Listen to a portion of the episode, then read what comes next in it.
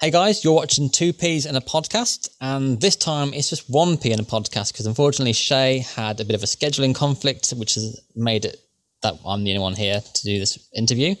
Uh, we have Heather Schmid, who is an American Grammy member, international recording artist, classically trained singer, musician, lyricist, television host, spokesperson, and philanthropist. Wow. Well, this is exciting. Hello. Good Thank you for taking the time and uh, for doing this interview. Really, really, really appreciate it. Oh, it's my pleasure. I'm so glad. How are you on this fine morning? I'm good. I'm doing good today. It's finally spring here. I live um, outside of Boston, and so it's been warm and sunny, and everybody's feeling a little happier. Because you know we get so much snow, and in the winter we're like so cranky around here. That's really fun actually, because we where I'm I'm obviously based in the UK and, and we've got nice looking weather, but it's not very nice on the temperature. It's very deceptive. You go, oh, t-shirt weather, and you go outside and you're like, no, it's not t-shirt weather yet. Sat in the garden with a coat on and beer or something. oh yeah, and it was raining earlier today, so that's you're comfortable with that weather, right? yeah, very used to that weather. We we moan about it a lot, but we can't do without it. That's right. That's right. Just one of those things. So early, I was just going through your uh, career. Really, I spent the whole like day researching you and really enjoying like your story from where you began and and and your like where you currently are and stuff. So let's just go back to sort of your roots. Really, um, you've had an extensive musical career dating back to two thousand and three. Um, but prior to your first album, you earned a scholarship at Boston University, where you were classically trained as an opera singer, composer, and pianist. What was it about classical music that you just absolutely loved? Oh yeah. I loved the um I loved how smart it was, honestly. I grew up in a small town in Connecticut, Marlborough, Connecticut. And we were lucky to have like a really good music program. We had awesome like elementary and middle school and high school, great, great fun uh, foundation in music. And so, you know, I was exposed to a lot of different styles of music. And we were near the Hartt School of Music, which is in Hartford. And it's a really great, like, opera school, basically, and classical music training school. And so, as we all in high school would get better and better, uh, we would find the Hartt School of Music. And I had an amazing opera teacher, Mildred Coleman, who was an incredible, she was a faculty at that. And she helped me to understand how cool it was and how, um, you know, hard it was. As I was in high school, I was like really driven to um, try new things and try hard things and like really, you know, delve into, um, you know, delve into something really deeply. And mute and opera music and classical music is that it's this um, collaboration of sophisticated elements. You have a full orchestra, you have a cello player playing this beautiful, intricate line, and then you have the violinist who, like, me- you know, they all meld together, and then you also get to be uh, in that. And it's this beautiful, like, tapestry all flowing together that. Um, you know that sounds beautiful um, but it's also smart you know Mm. as you're listening to it and then and then as i you know researched and got into it it also really helps your brain you know i was i realized that i was kind of tending to it to just like chill out like help to chill out you know? I'm like an overly excited person. I'm going thousand places. And so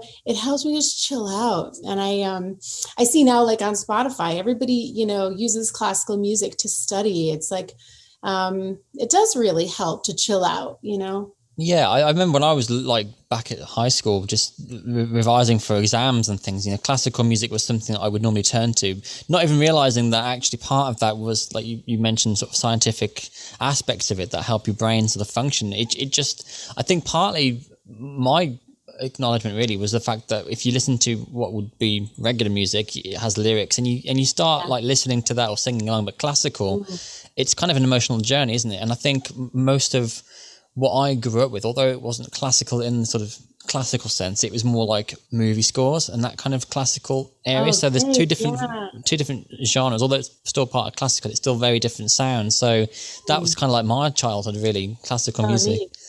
Yeah. Oh, that's neat. Like the Star Wars soundtrack or like Um, yeah, I, I was. I am still a big Star Wars fan. so too, and you, oh, brilliant! yes. What's your favorite film? Well, I I mean, I was totally into Mandalorian. Like, oh, I have I have a baby Yoda. He was sitting right here on my couch, and baby Yoda has lived so much in our lives. Like, um, I really liked the new stuff. Um, but yeah, the Star Wars came out when I was really little, the the first ones. And so we it was such an epic, like uh monumental experience for us. And it was so formative. Um, but the movie score is incredible and incredibly important to the storytelling, you know. For sure, yeah. I Um, think um, you know what John did with that score just completely changed cinematic like movies from that point on, didn't it? Really Yeah. brilliant. Yeah. Um, yeah. I, I felt like I'm showing my age a little bit there, but I, I, I sort of, I got onto Star Wars when it was when the first three was already out. So my my stepbrother, you know, sort of lent me the videos, and I was like. What's this all about then? And I started watching it. And I just got hooked straight away. Yeah, you didn't even know about it. No, I, I, I was a special edition kid, me. Oh my gosh. Yeah. Well, it came out, or it came out what in the 80s? It was really, yeah. 77 was the first one. Okay. Okay. Yeah. We'll just say 80s, it's just easier. Okay, yeah. Well, you're very, yeah. I mean, it was it was really impactful, and I think about how, like, you know, everybody watching The Mandalorian, like, I watch it with my son, and we're like experiencing the same thing that we experienced when we were little. You know, Yeah, it's Um, magical, it's- isn't it? it is really magical, and the music is so integral to it and so important to, um, like, I'll see him. He's uh, nine now, and he he sings those melodies know just like throughout life and day like he he hears that melody and it just sticks with him you know That's that's a sign of a good score, isn't it? Having a great little melody or a rhythm that you can just sort of like sing along to. classical music Yeah. right like you you never know which which is the part is the melody it's not so obvious like in um, pop music That's true. Yeah, very much so. Who um, what who who was your inspiration when you were growing up then in terms of classical? well you know uh, so so our our music program in high school we got to do a lot of competitions. And so we were exposed to a lot of different styles of music. I remember finding out about kathleen battle. She was like the diva's diva of opera stars right? She was like throwing stuff type of diva. Like you know like the met fired her like twice you know? And then they brought her back because she was so incredible. And then they fired her again because she's so hard to work with. She had this incredible voice like the just like really light and and expressive but so uh impressive. She played all the um you know cherubino. She plays these cute little fun roles but she's so intense and what a great actor. So i remember being like oh that is so and and it's so difficult music you know? Uh, so i remember i was really in love with her. I also really um you know, I loved Whitney Houston. I loved Kelly Clarkson. I, you know, her her album, that first album was incredible. Um, you know, uh, of course, Taylor Swift. I loved. You know, I was I really grew up on on pop music and classical music as like two different worlds that were like you know depending upon my mood and and um or what i was doing um you know going between going between the worlds like that. Yeah, I was going to say because there's I was reading your history again, talking about the um your sort of entrance to the music world. Really, um, following the sort of Miss Millennium International pageant, you became known as sort of the pop dance artist during that time. So, what was the change between that? You started off sort of trained in classical and sort of the shift into pop. How did that happen? And did that shift in genre get influenced by that pageant at all? Well, it was influenced by the location. We were, um, me and my friend decided to, once we graduated BU, we were going to go down to Vegas and we are going to compete in this Miss Millennium International pageant. We didn't really, it's just our fun thing. We were like, let's go, it's going to be so fun. And growing up in um, Connecticut and also at school, doing pageants was a way to sing opera because you know there was it's a way for us to like increase our performances and really get our stuff together and um and you know make college money um so, So, it was was that your about- main reason for doing that? Then was just to sort of get build that platform for you.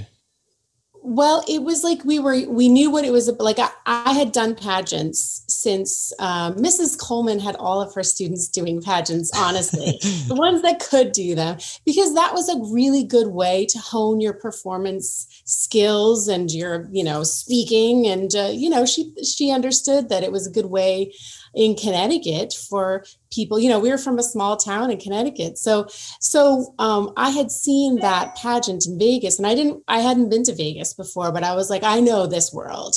Like I know this world, and and it was like a celebration. We weren't taking it seriously at all, and uh, so we just competed, and I and I won. And when I won, they were like, "Okay, you're a, you're." It was a year contract in Las Vegas, and it was a new car and it was they they were trying to figure out what to do with the performance part of it you know they wanted it to be a beauty queen thing like they you know do the conventions do the car shows and i was like oh no girl. No no girl. That's just not me. Uh, no. It's not gonna happen. Um so so we had uh we came to an agreement where we you know put our minds together. And you know vegas? They they knew what was good for them with commerce wise. They're like she's not going to sell the car as well. She, you know, she's going to be passive aggressive. It's going to be hard to deal with. Let's let's understand that where the money is going to work in this um, and if Vegas knows anything, they know that, right? So they were like, we, so we came together and we had some, uh, they had some friends who were dancers and we just put together this show. And the show was six dancers and it was like Euro pop dance music. And some of the music was my music that I had recorded and others was, you know, covers and stuff. And I had, I would open for shows um, at the MGM Grand and different um, wow. casinos, and they're awesome. There were so many theaters, and and then we had a, like a, a mall tour. Basically, we we hooked into Simon Malls, and we were doing this show every Wednesday in Vegas, and then we would do like a a weekend show um, at Simon Malls, and it was awesome, exciting, and um, terrifying for you know an opera singer in Vegas. Like, what have I done?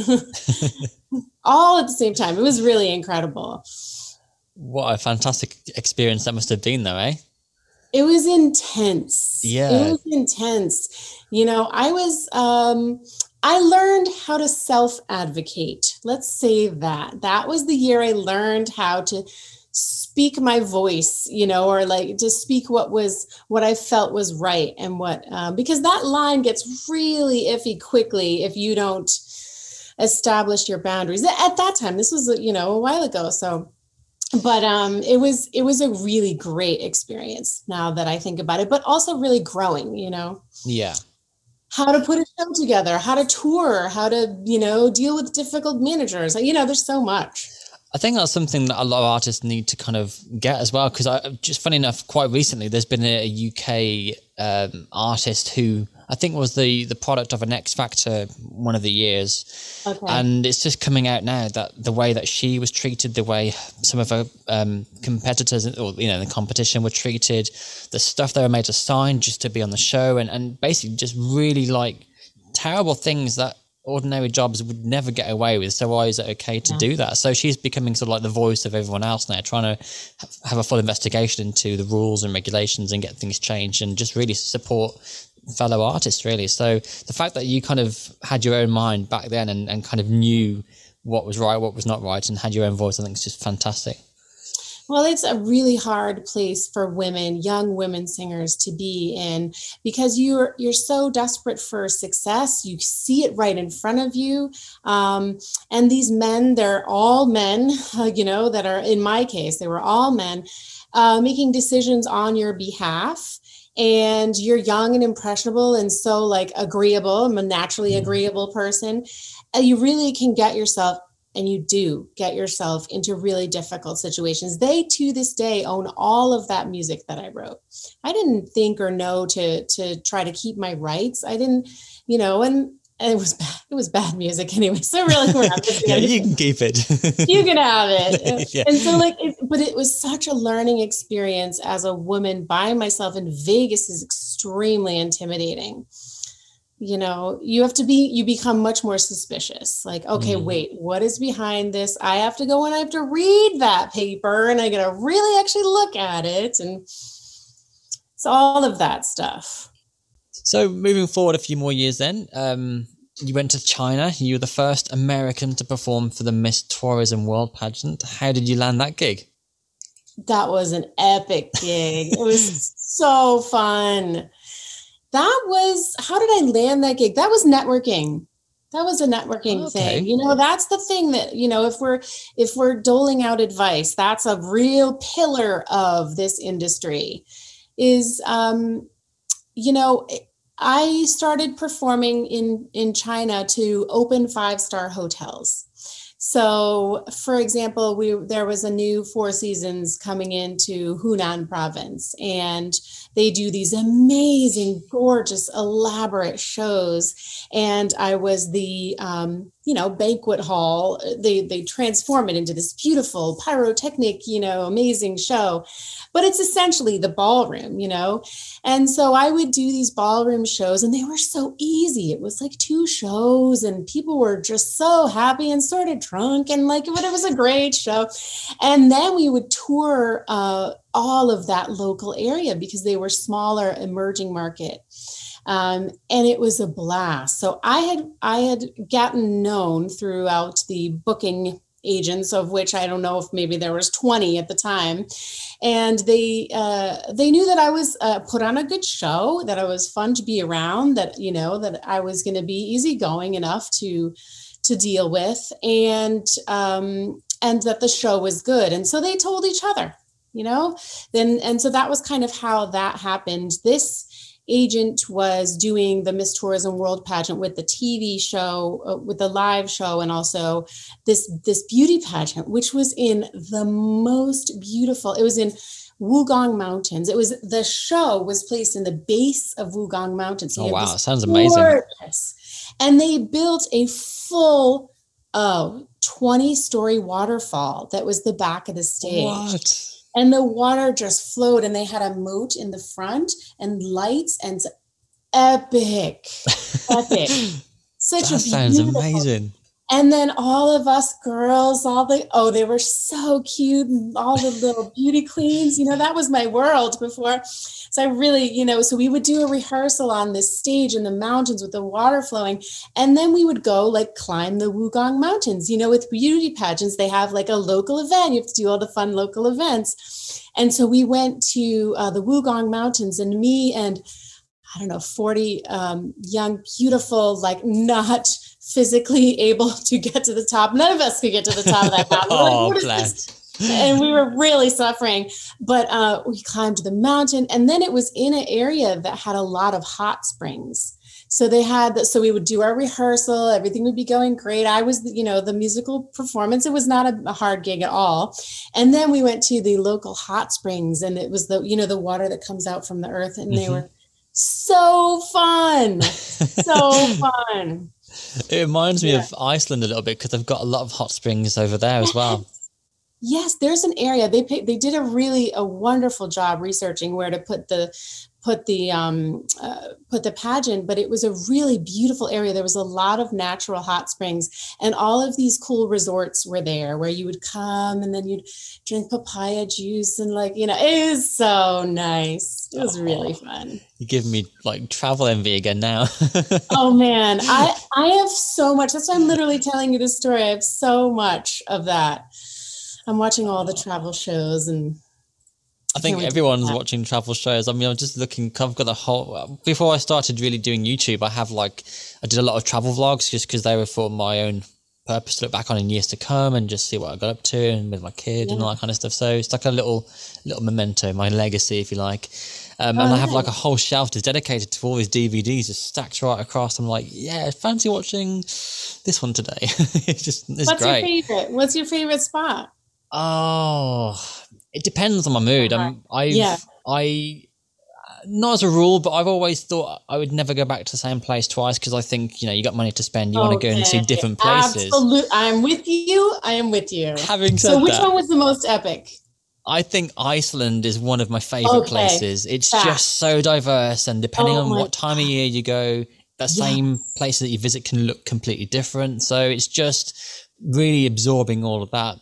But oh. also Oh. the Philippines as well. I have quite a big heart for the Philippines because a lot of my audience is based out there. That's to say with Ria and, and Jonah and oh.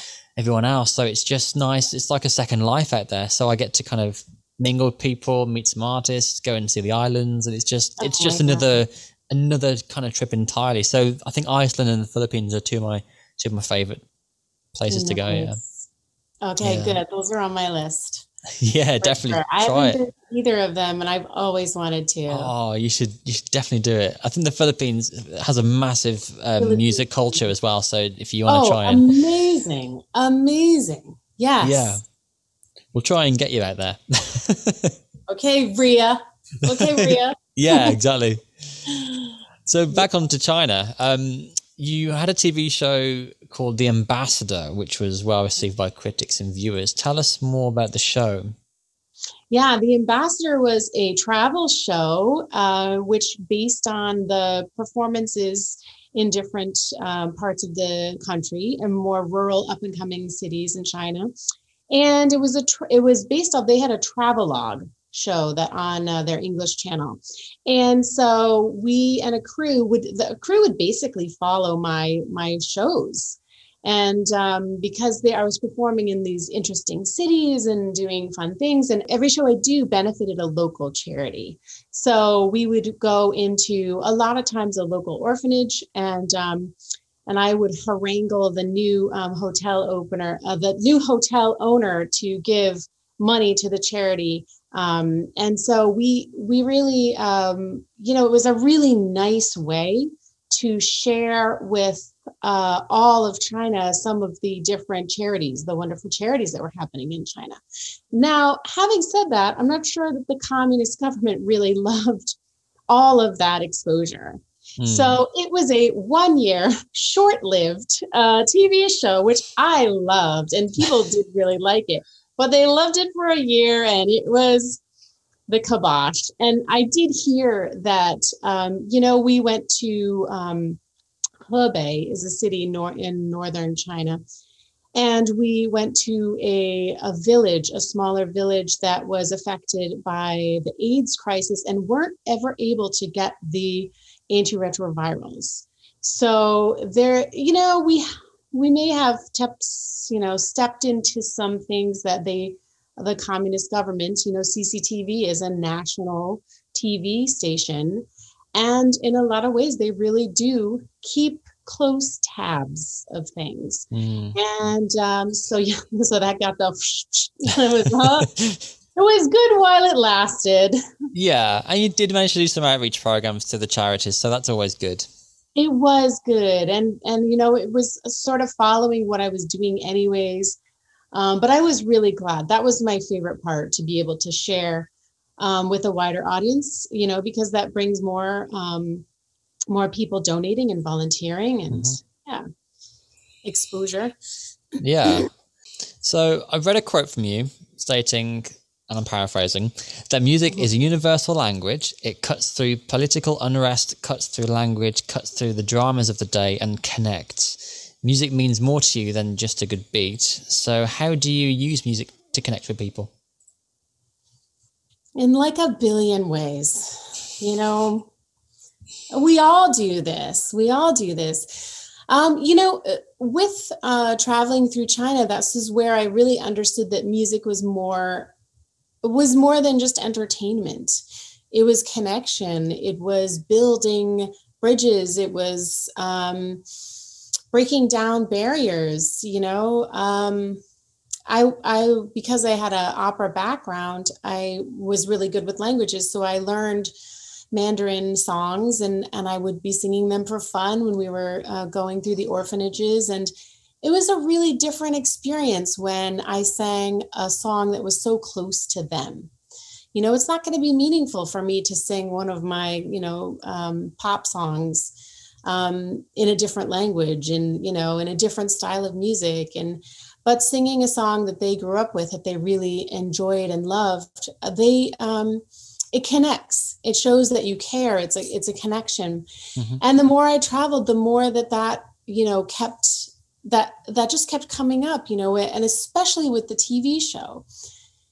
Was talking about music from all so many different cultures in China. It's such a massive country, you know, and um, exploring the indigenous music and exploring the rhythms and you know the history is unreal, and um, and so those are so those are the ways that it was like well i really understand that music is fun and entertaining. I was you know i i was a, a beauty pageant queen right? Like it's just entertaining. But as you get more into it you see that the connections are made and you bring uh, you know you bring happiness you bring joy you, you know you make connections with people. And and um, you help you know one faction understand about another faction and you yourself get rid of that, you know, um, or try to get rid of that like American sensibility that n- nothing is past your borders. Mm.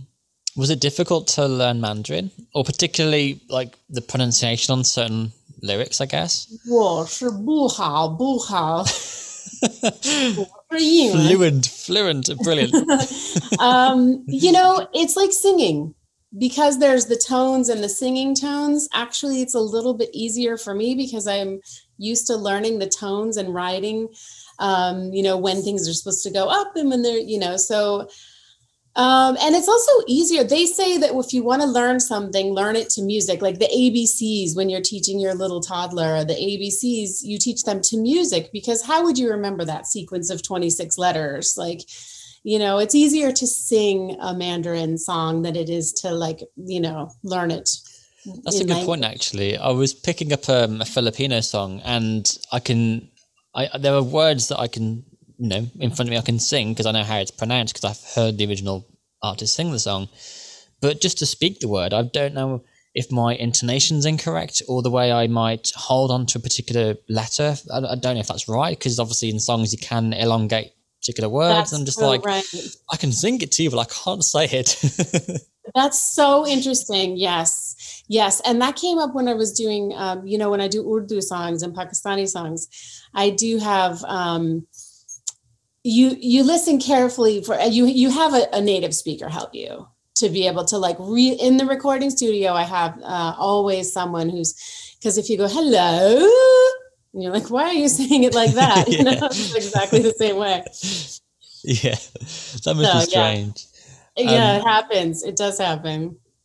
You mentioned Pakistan then. So, as I understand it, you are married to a Pakistan. Uh, is he Pakistani national or is he? Yeah. Is he? he he's is. a native, uh, native of Pakistan. Yes, Rafi and I were both learning how to meditate at BU. So we thought we were gonna like be spiritual and relax and whatever. And and so um, yes, I uh, we met at BU. He was finishing his medical school, and I was in opera school. And he was this cute little fun guy who loved to travel, and he like talked a mile a minute like I did, and we had so many similarities. It was like instant soulmate.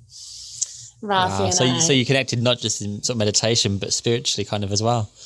Yeah, because you know we're both young and like seeking seeking out these new spiritual paths, and also, um, you know, he's a really big travel lover like I am, and um, exploring different cultures. And he loves languages. He speaks five languages. And oh wow, yeah, he's a very interesting guy. He went to medical school in Russia and speaks, you know, learned all medicine in Russia and then came to the US. That's got to be so hard it was really hard. Yeah, he had to, he had to relearn everything into English and pass the medical school medical exams in the U.S., which he did.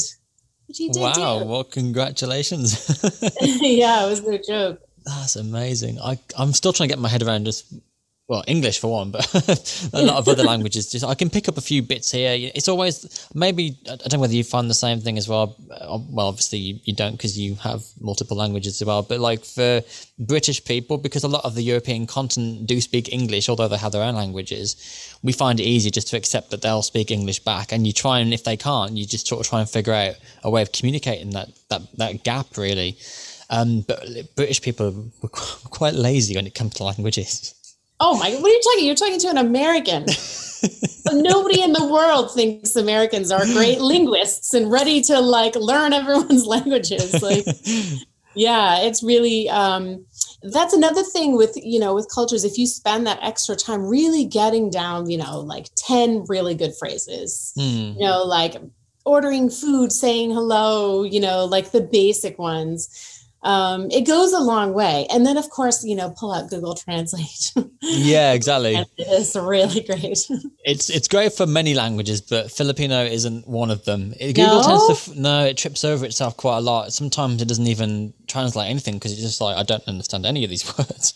well, thanks Google. yeah, thank you. Thank you However. I do have an app called Drops, which I can't recommend enough. It's very visual. It's yeah, it's it's it'll teach you a word and what it means, and then it will throw different scenarios at you saying, so which one is you know is this word, and you kind of link it to that picture, or you have to Okay. spell it, and and some of it's kind of audible as well. So you, you get quite a mix for def, for a variety of learning um, practices, really Yeah, yeah, yeah. it's really, really good. And I've actually picked up quite a lot of Tagalog actually because of it. Oh wow. And then somebody says to me, Oh, yeah, if you go to Cebu, they speak in a different dialect there. And you go, Okay, well, I'll just stay in Manila then. One language is enough, I think. That's great. That's awesome. yeah, it's still, I'm still very much a beginner, but yeah, a little goes a long way, right? You got to practice with somebody. You got to practice with Ria. You got to use your words. That's the hard part I always find is to get past that word of, okay, I can say five phrases, but I'm so afraid to say them to anybody. Like, yeah. And then they go, what, what, what, what? You know, like you got to get past that. That's like the second phase, I feel like. I think if you can hold up a, a very basic conversation, that's a very good start. Yes. the most basic thing I can say that that has any you know more meaning than just a simple hello or thank you is nagsasalita ka ba ng English, which is do you speak English? Because if they say yes, the rest of it's easy for me. You're like done. And you're uh, you're likely there's a high percentage that the answer is yes. well, yeah, and then, the then I get lazy again. Well, I don't need to learn the rest, then do I? Yeah, that's the Oh. thing. You gotta just keep on trying. That's what I, when I go to um, China and speaking Mandarin, they don't always understand you because of the different tones and what. And I just have to go. I'm gonna do it. I'm gonna do it. I'm gonna, you know, like psyching yourself back up and keep is it true trying. that you can say the same word in different sort of intonation and it can mean something completely different? It does. So like confusing. ma, ma is like horse, and ma is like uh, this isn't right, but like the, and um ma. So there's four tones. There's like the straight oh, tone. no way. There's the bendy tone. There's the rising tone, and then there's the falling tone. That is that's just to confuse you more, isn't it? Gee, that's quite a lot. It's singing. It's singing. You have to just sing it. That's true. And I suppose if you've got a great vocal range, what is your range, by the way? I never asked. Well, I'm a lyric soprano, so I sing all the way up to like a high G above high C to, you know, I have a three and a half octave range. It's a it's a lot for a soprano, but yeah, I worked on it. Yeah, I I bet. Does it take a lot of? I, I'm. It's weird. Yeah. Most of my my channel on YouTube is sort of musical based, but I'm not a musician, so I have a lot of respect for artists doing their, you know, performing and stuff. But I just, I would, I love to know the technicalities and, and just seeing how you you train up to become that great. Really. Well, you uh, with opera, you do you do uh, these vocal exercises. You do these vocal exercises every day, no matter what. Because if you don't do them for two weeks, then you lose the you know the top part of your range. You can't sing as as high. Um, and everyone says that it's a bit athletic because it's like training your vocal cords. So Hmm. like you know you're going to the gym and you're making them strong. And if you have not gone to the gym for you know a month or then you got to just re retrain you know it's breath support you have sing sing long long notes for a long time you really have to be able to support your um, your breath for singing that long and then there's tone. You want it to sound good. The tone of your voice if it's so eh, you know want, want it to sound like that. Oh, you want the tone to be pretty so you practice that part. And then you want if you want to sing high you practice all these little staccatos. You practice all the little staccatos to try to to get higher and higher and then eventually you do. Wow. How often do you train? Is it every day? it is. Yes. I have a wonderful coach and um, I do train with her every week, and I make sure I practice. You can't see my piano is right is right here behind me. how how long do you train for? Is it like a thirty minute session, or do you? It's like yeah, it's like twenty minutes, thirty minutes. I just go in front of the piano and I do all my exercises. And if I'm working on an aria, um, and I've been working on my new um, arias, my Mozart arias, so I keep working on different sections and then I sing through the song and then I, you know, think about which part didn't go well. Maybe my breath support wasn't as good. So I wanted to make sure, you know, you work on different pieces of it. Mm. And uh, and then I sing through the the not all of them, just like one. Yeah. Okay. And every day when you do that, it's like, you know, when you go to the gym eventually i don't know statistically i've heard this i don't personally know uh, so they say i've never been I, don't really go to the gym that often. It's very rare. It's, uh, yeah. I used to have a personal trainer used to come to my house who's how lazy i am. So oh no the no my my trainer which i used to use is now on zoom. So we zoom train now. Oh, wow, that's okay. how life is. This is where we've ended up. Like everything well, is Zoom. Yeah, and you can you can argue and say that's quite normal now, but before lockdown, that was like my life of like almost a year. I used to have two or three sessions a week, and the trainer would come around and bring some gear, and we just kind of. That's yeah. awesome. Yeah, it's good. I, it saves me time because I had a, a, daughter as well last year, so it meant I had a bit, bit, of extra time with her. You know, yes. before and after the session, no driving and all that kind of stuff. So yeah, it's been it's been quite good. I'm starting to get back into fitness again actually because I've just I've started to see the pounds starting to creep up a little bit. I'm like, all right, Dan, cut the crap now. time to time to do something about it now. Me and my sister are doing Peloton now. And I'm like, I don't want to join the cult of Peloton, but you know what? It's really awesome. So it looks intense. I saw the ads on telly and I was like, oh, yeah, you got to be the right kind of person to do that. Because I, no, it isn't. No, I'm not that right kind of person at all. and it's fine. I did it, started it with my sister because we were both like, oh my God, we got to do something. And it's just an app. So they have little 20 minute things you can run on your treadmill and whatever. Yeah. It's for hmm. everybody. Interesting. I might I might think about it. I, I just I don't have a bike, so it might take me a while to get back on the saddle. Pun intended, you know. yeah. Uh, because of your cultural outreach throughout your career, you've been embraced by Pakistani nationals, even performed for the president. So, how did your music take you to Pakistan?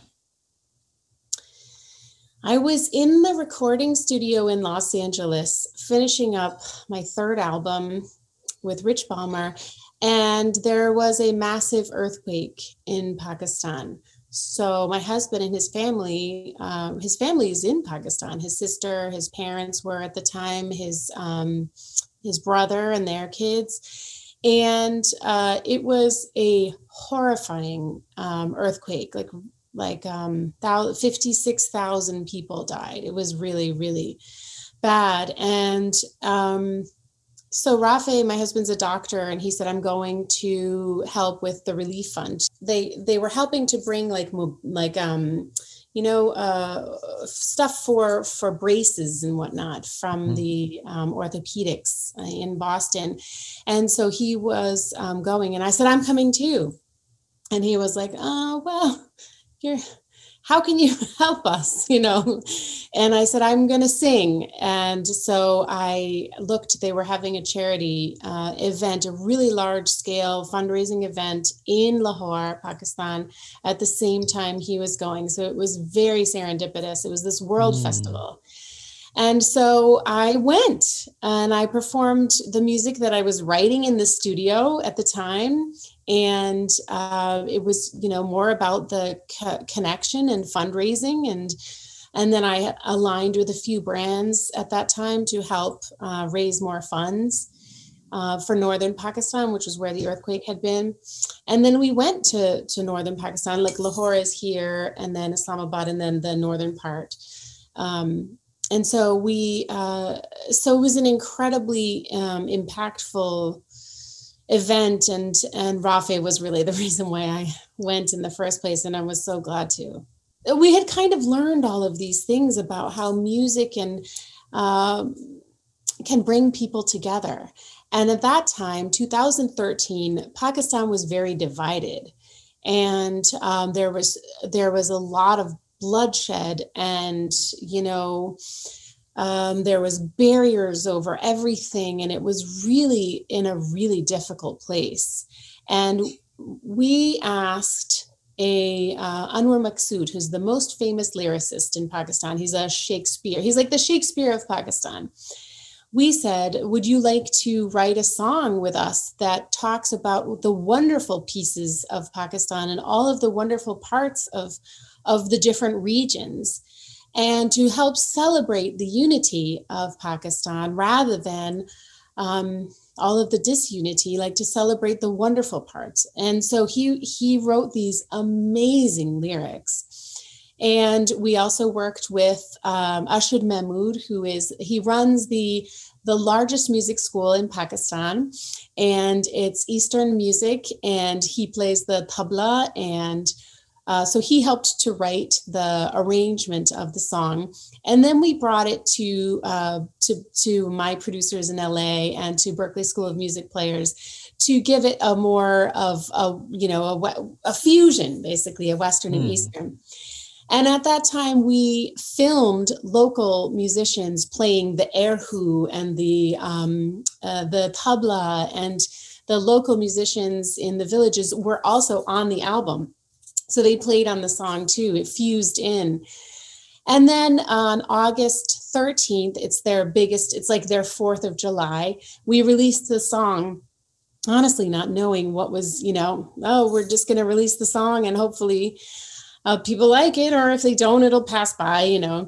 Mm. Um, and uh, they loved it. They loved his lyrics. They loved it was just the right time and the right message. And um, and so I started performing it everywhere. Um, and it was really a wonderful, uh, you know, it has been, I think, you know, when I look back on my life, that's going to be the thing that, that I feel like is most meaningful to me. Yeah, I think that's, that's great. And a time of need, really, the sort of lyrics of hope and like unity. The pretty much says it all for itself, doesn't it? Really. Um, so you have released songs in Urdu um, can you speak the language fluently, or is it something that's did you just learn what you needed to learn for the song? जी थोड़ी सी उर्दू में बोल रही हूँ थोड़ी सी खराब उर्दू में बोल रही हूँ I learned enough to get by, enough to to speak with our relatives, and not anymore, unfortunately. So, if you are teaching a cool uh, class on economics in Urdu, I am going to get seven words, and that's as far as I can go. Um, but I do, you know, um, I do okay.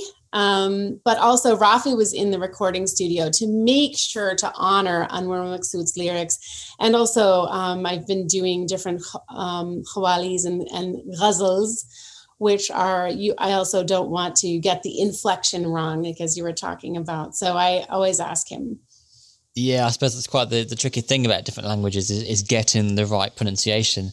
Especially if you're releasing a song, it's sort of that fear, isn't it? Like you can sing something that sounds great, but if it's not right, people will pick you out on that.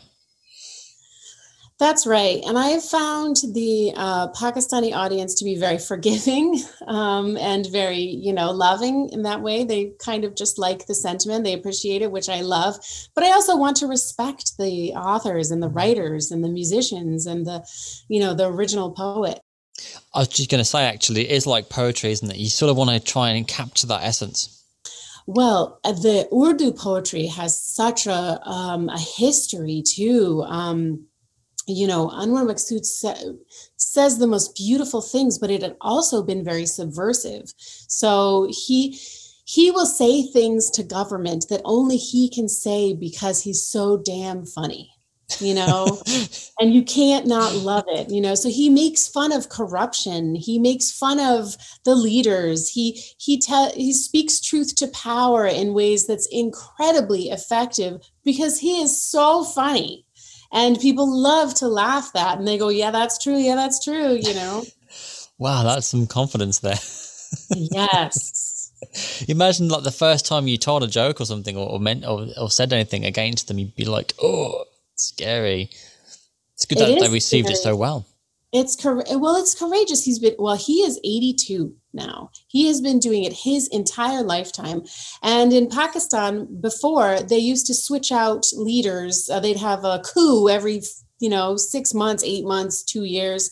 So he has been through every different kind of leadership and he um, and just sitting with him in in the living room hearing about the stories of martial law hearing the stories about like socialism it's really amazing mm. amazing some fantastic stories there um, I bet there's a load of a load of life lessons from there as well, isn't there? Like some so much he can sort of give as advice, and especially with you know the years that he is now, he's yeah, yes, he did. He he his truth his truth to power has always had honesty to it and people mm. really have loved that and he writes dramas you know he writes the dramas he writes comedies he writes plays but i don't think any books yet. All right there yeah. you go. Maybe propose the idea your, life lesson. Yes, you needed your yeah.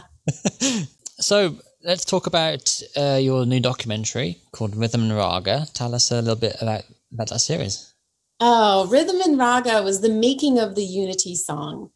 And we filmed it in the villages of Pakistan with the instrumentalists, uh, with their instruments that they had, you know, grown up with or made or created. And um, it's the making of the song in Pakistan in a very turbulent time. So, you know one of the scenes is so so in the beginning we're just trying to to create the song and we're just physically writing the song and and working with the musicians. And then as we're going we're um, starting i was doing some live performances. And at that time i did a, a cricket a live cricket you know cricket's huge in pakistan. Mm. and so we did there was a massive cricket event and they weren't sure if they were going to do it because they were worried about rioting and worrying about trouble. And um, you know bombs people would just you know put it's a it was a really bad time tough time. But they did do the event and i was the halftime show. And halfway through singing the whole it was probably 30,000 people the whole audience rushed the you know where i was. I was standing on the pitch. And so i'm looking out and the tv camera is here and i'm here and i'm looking out and the camera people can't tell but the whole entire audience is running full on booking it like oh i go well this is how i went and it was good while it lasted and stampede's not a horrible way to go and and so um it was just an event of after that happened stuff like that happened all the time. It was just event after event. Um, and it's just at that time the way that people had to live you know um, and the fact that we got the song finished was really a blessing because it was needed it was needed but it was really hard to um, hard hard to get finished Um, so the documentary then I might have missed that, but when when was it? Is it released yet? Has it been out, or was it still upcoming? It's been out. It came out in Pakistan, um, and so I have I have been meaning to get it back on Amazon. So, but it's basically um, you know it was released on Pakistan TV because that was you know what it was for. Yeah, and how have people responded to that? Those who have seen it. Well, they it's you know they they really understood they they liked it i think um you know they understood how hard it was too um you know and their um, things are a lot better now in pakistan so that's wonderful mm. um yeah and i think they like it yeah that's good yeah okay so uh, I mean, over the, your career, you've covered sort of several different genres of music and inspired many people around the world. And during the prep for the interview, I was listening to all your different albums and I, I came across the Transformations one and I just absolutely fell in love with it. I just found that like my mind just completely cleared and it just opened up and I just felt everything just calm. It's it's truly a great great album. I really enjoyed listening to that. Oh, um, and oh, and the way I sort of described it was like a, a bit of a hybrid, I think, between traditional music and classical. And I was interested to find out if that was the case and if that was sort of you gearing up for a return to classical in terms of your upcoming albums. Yeah, it was the case. It was, um, you know, when you were talking about loving soundtrack music, that's, you know, soundtrack music with vocals, basically. Mm. Um, and it's very orchestral and exciting. And um, I was working with a producer in Pakistan who loved to write movie soundtrack music. So he wrote to the movies in Pakistan that were released and to India too.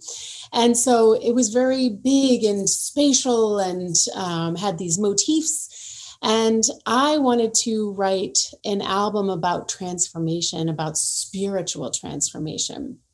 And so we work together both in Pakistan many times, but also, um, you know, by uh, sending music to. And um, I'm really proud of that album. I think it's my most spiritually connected album. Mm. You know, it, it has these, the lyrics are, um, you know, about coming, uh, coming together, coming, uh, becoming one with yourself and spirituality. And um, and I really love the this the big quality of it you know the the soundtrack of all of the different sounds melding with the lyrics and the vocals. Yeah definitely. I, I get, it's almost like a sense of reflection as well. You, you can really sort of zone out and just really concentrate on sort of being in the moment I think. I love yeah. that. I thought it was I thought it was brilliant. I really really enjoyed it Oh, thank you. I'm so glad. I'm so glad. I appreciate that. You're very welcome. Um, so, more recently, you've gone back to your first love of classical music and have produced a new album, which we'll come back to in a moment. But with so much of your career focused on universal music um, and help spreading positive messages for people, why go back to classical and why now? Because it's a global pandemic and I can't go anywhere. that's why.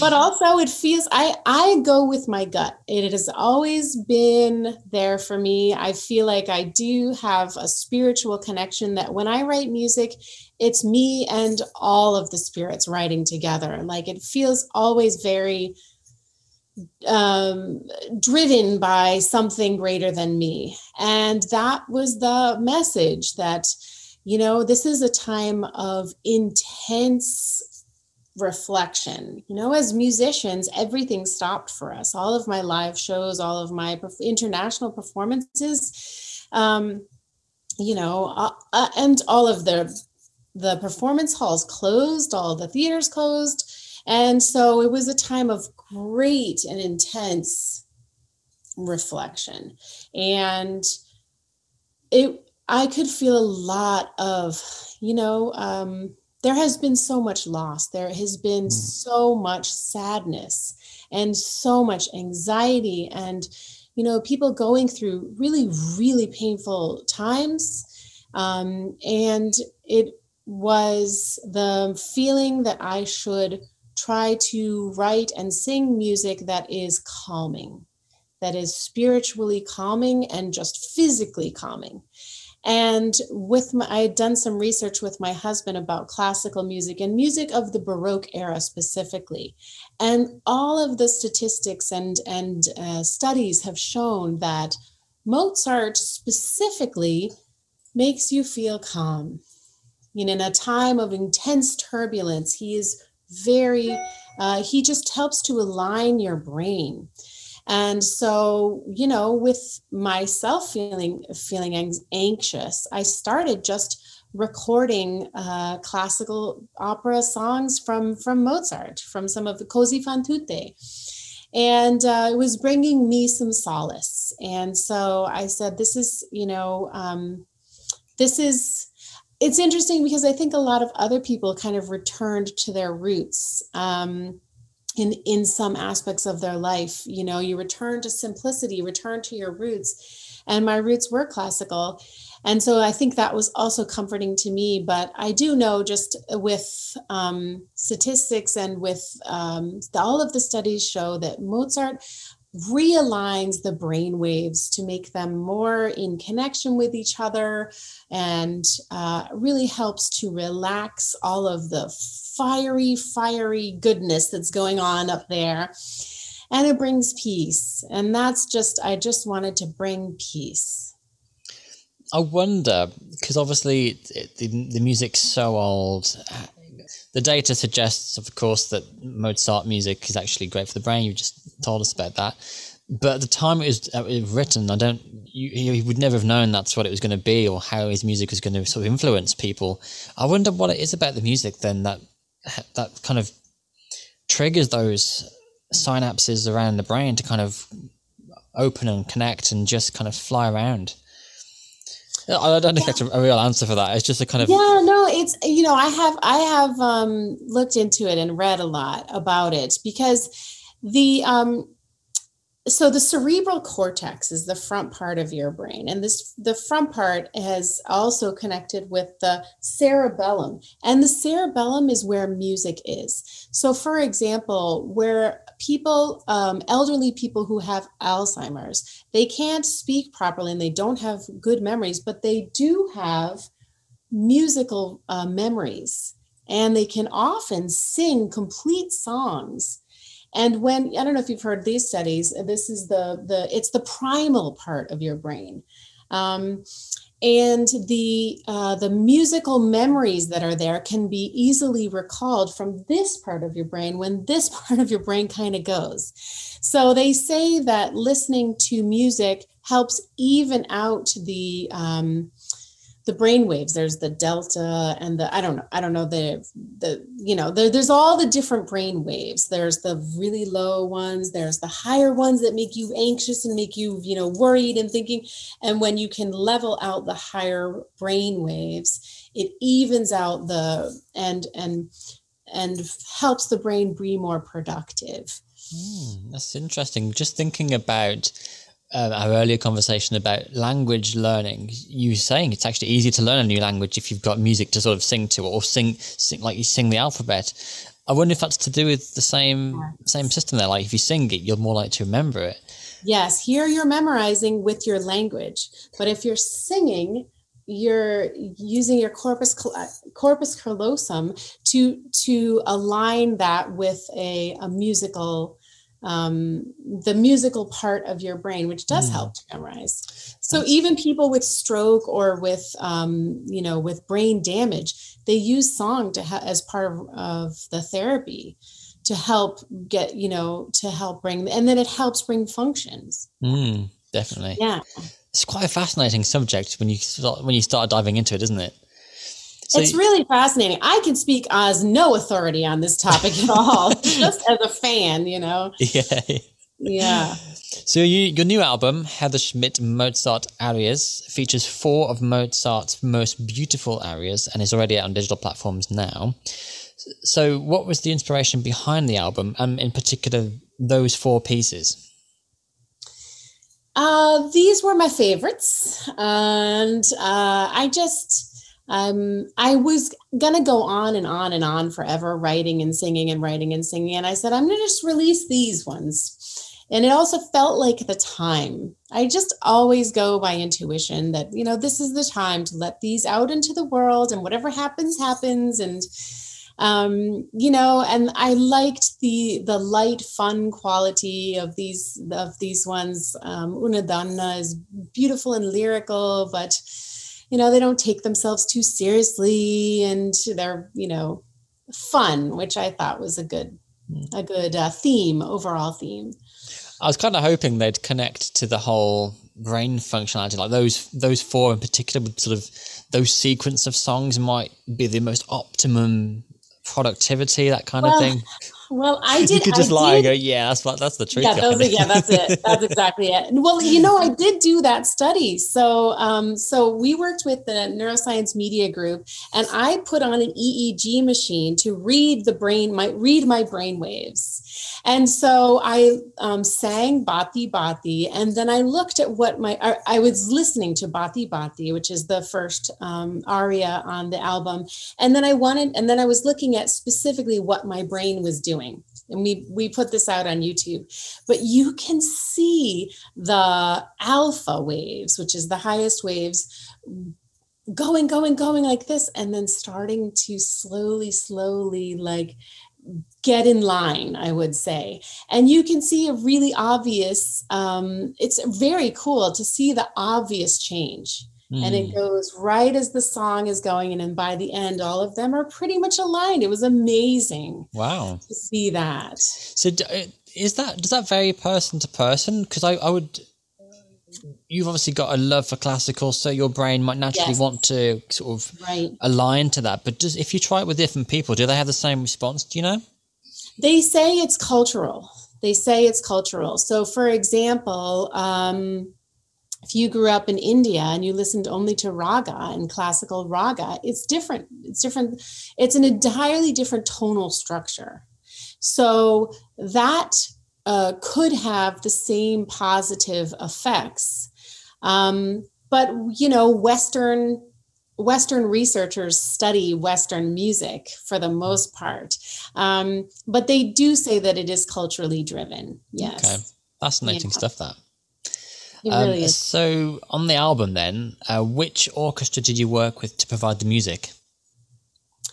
Well, I used the tracks of full orchestras. So the orchestras had played together, and then I added my vocal to it because the global pandemic, we couldn't play together, and even orchestras weren't playing at all at that time. So um, this was a workaround. Mm-hmm. Yeah. Is opera as technically difficult as it sounds, or is yes. that just simply a? Tra- it is. Basically, yes. Fact, yes. How much time was spent in the recording studio? Too much time. Too much time. Days, weeks. Like, yeah, you know, that's the kind of thing. That's what it drew me to it in the beginning because it's like, oh, you can just dig so deep and never have it the way you want it and you dig even deeper and it's like you have a little piece that's the way you want it and then you there's so much to it. There's so much to it. There's the the vocal quality that's the tone quality there's the the interpretation of the music it's the lyrics it's um, you know the relationship to the orchestra and following the line of this motif and it's just it goes very deep. And you have to at some point just say this is what i am sending into the world and you know it's an interpretation. Yeah exactly.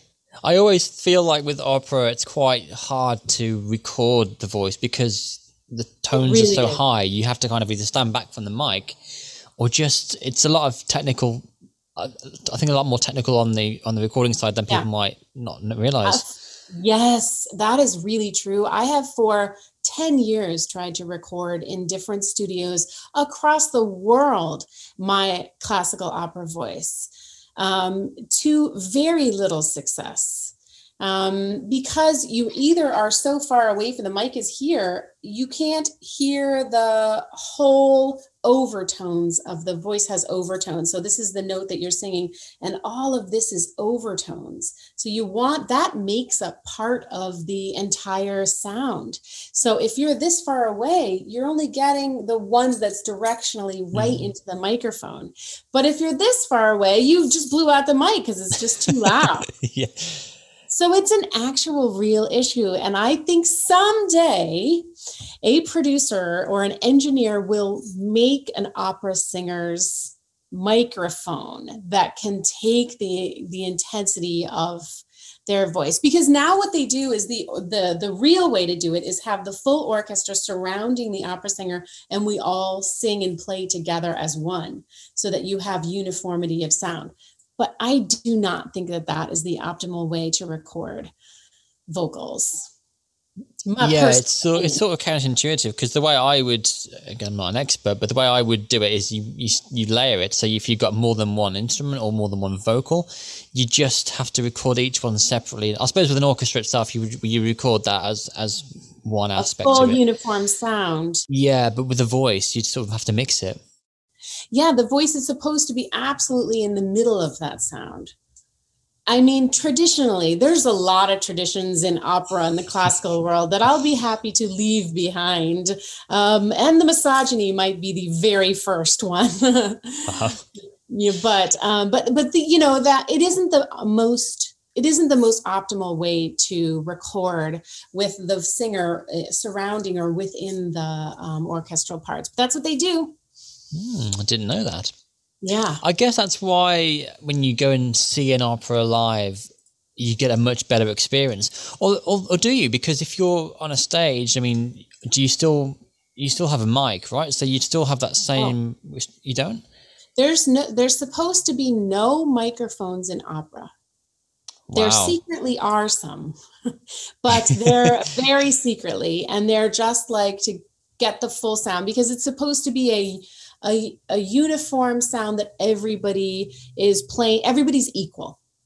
They're, everybody's equal. The hmm. cello player the violin the the timpani and the vocal are all equal members. So in that regard then is there sort of like an optimum um sort of space in which to perform opera? Like is obviously the larger the venue the more your voice travels. Maybe it, doesn't hit the back of the room as you'd hoped, or perhaps the shape of the room might alter acoustics. Yes, yes.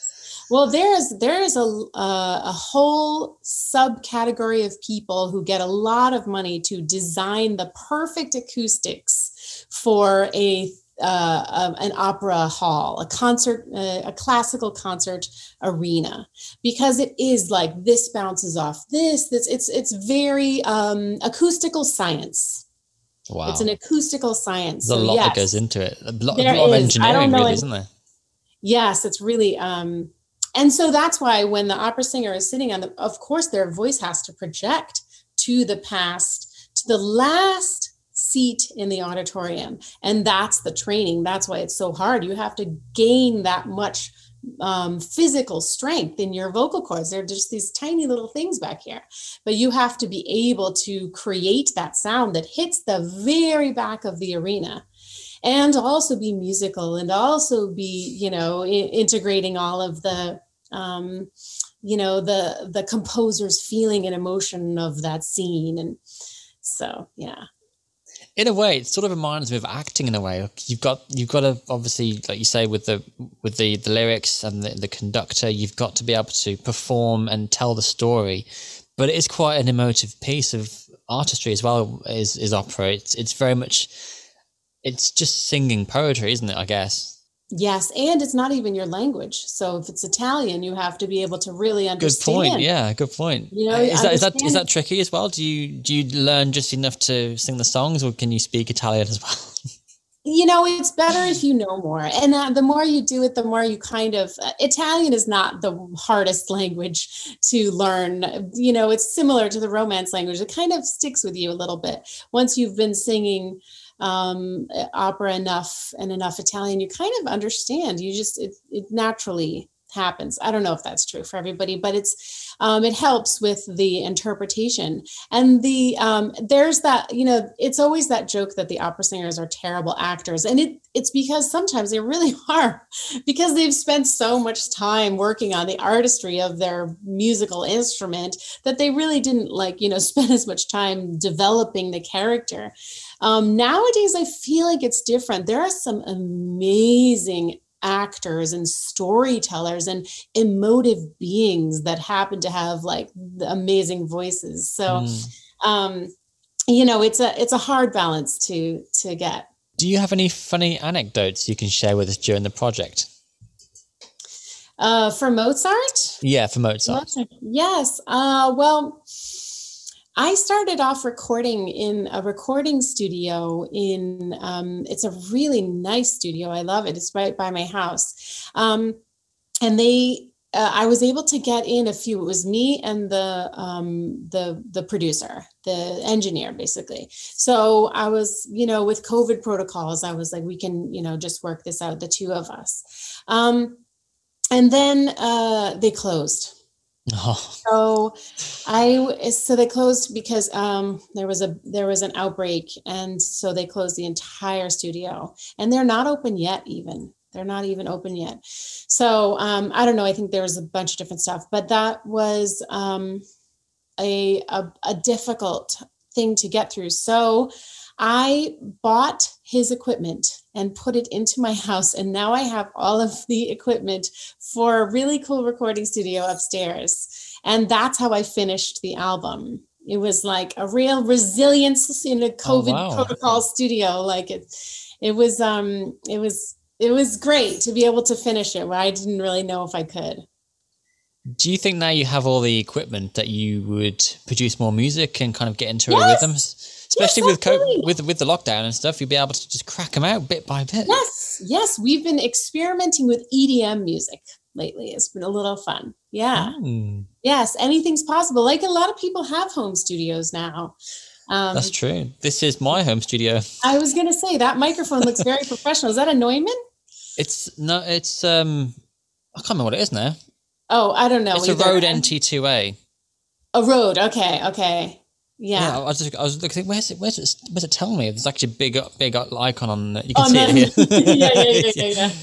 yeah, Rode NT2A. Um, Okay. That's yeah, awesome. weirdly, I, I bought it because I, I mean, for a variety of reasons. Partly for doing these podcasts, partly Yeah. for doing voiceover work. Um, it's great for meetings, but also for singing. I can't sing that well, by the way. I just do it for laughs.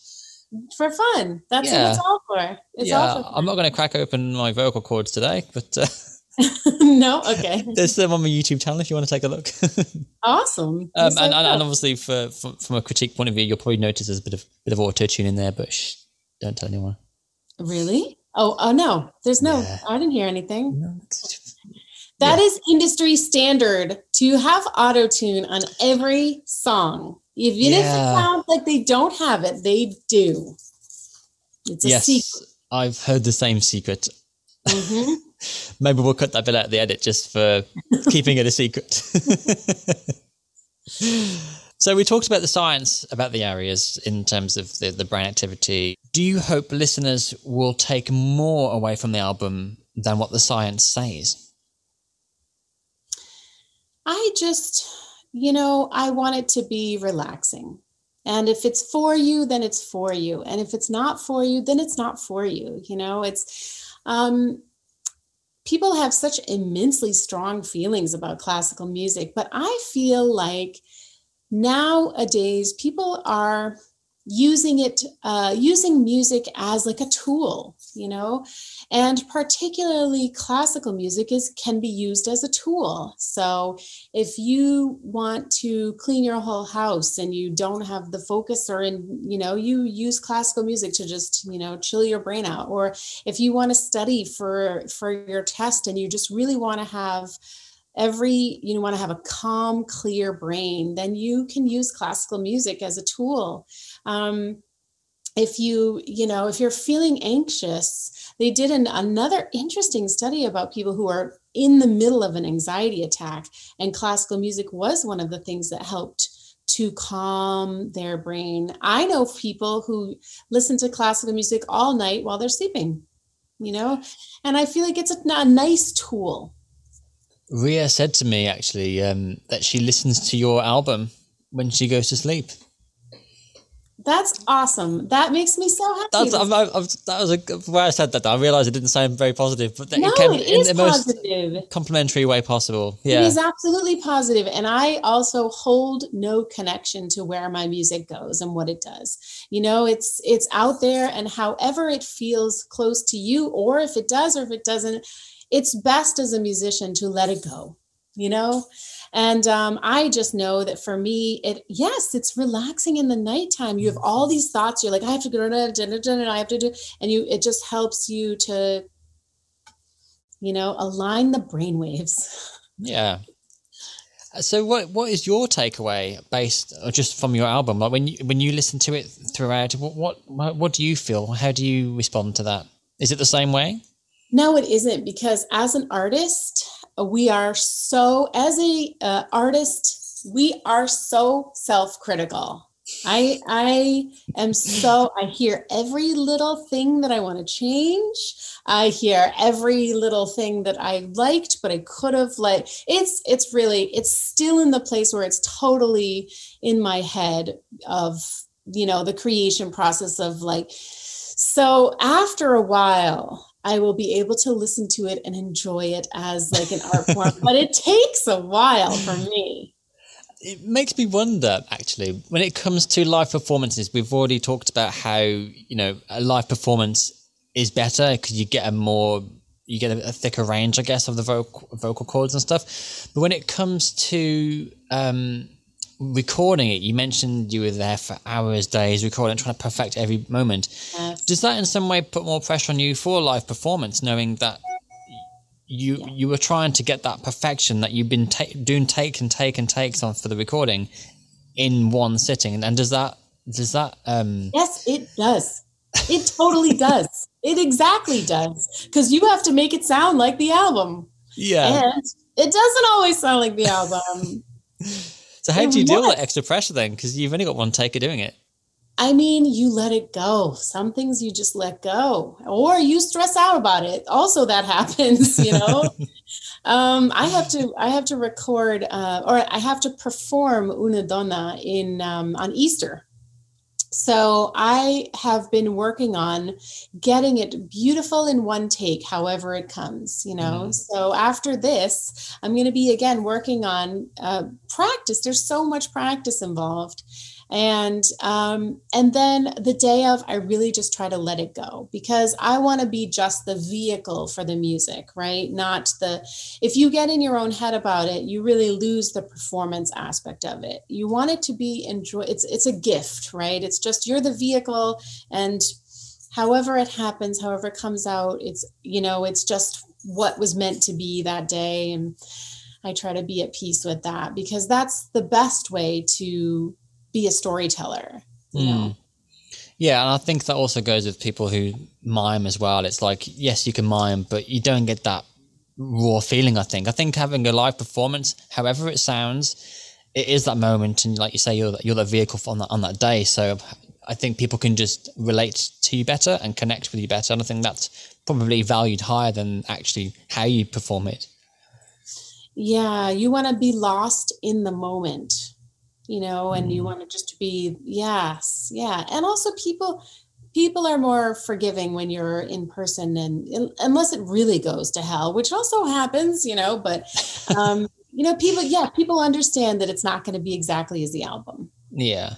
yeah I think that's a good thing. I think, I mean, personally, when I hear, like, even just going back to Star Wars again, I went to watch um, the orchestra live oh performing yeah. to like the, the movie and stuff, and you compare Oh, that to the album. Yes, it's the same song. Yes, you can kind of hum along to it, but you expect it to be different, and it does sound different. And I love that it does because it it's it gives you a sort of like a refreshing uh, um, take on how that music is. yes Yeah. Yes, yes, they're going to do crescendo in this section, and this section is going to be quieter. They held this part longer, and it, the conductor's interpretation is different. And actually, I love the instruments as well because you, they're instruments that you don't pick up on on the album. When you see them and hear them being performed, you go, "Oh wow!" So that's because there's sometimes you, you, I even watch the the orchestra, and you know the, you see the violinists going like the clappers just, Yeah, and I'm going, I, I can't really hear them, but I know they're doing something.